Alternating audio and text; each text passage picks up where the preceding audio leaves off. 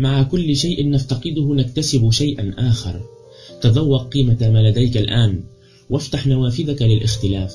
فليس من الضروري أن تبدو مثاليا في عينيك حتى تحس بقيمة وروعة ما لديك. أنت مرآة أطفالك وشمس كواكبك التي تدور من حولك. أنت خيالهم وظلهم أنت استقامتهم وأنت اعوجاجهم.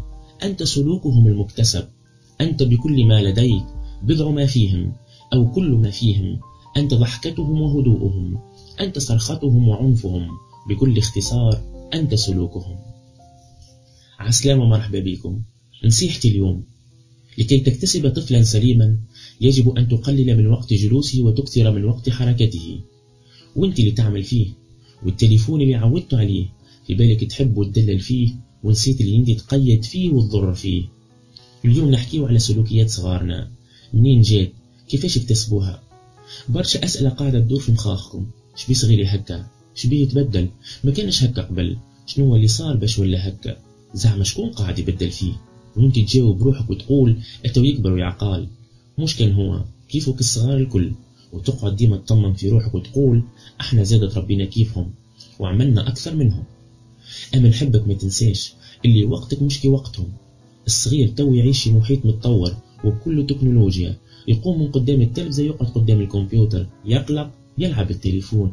يزيد يقلق يلعب بال PlayStation ويزيد يقلق ويقلق يولي عنده ردة فعل تقلقك وتقلق اللي دايرين به الكل. ما نعمل stop.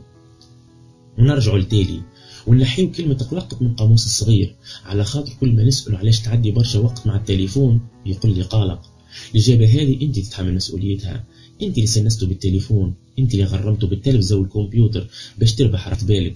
أنت اللي ما احترمتش عمره وخليته بعيد عليك وما عطيتوش من وقتك وما وفرتلوش البديل وقللت له من الحركة نتاعو.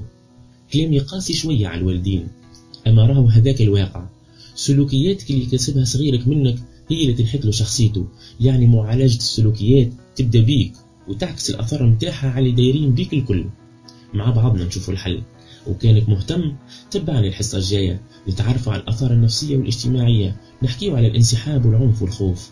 أما ما تخافوش كل شيء يتصلح. والتراكمات الإعلامية والتكنولوجية اللي يعيشوا فيها صغارنا ماهيش باش تغلبنا. وقبل نخليكم ونقول لكم أطفالنا أمانة فلنحافظ عليهم.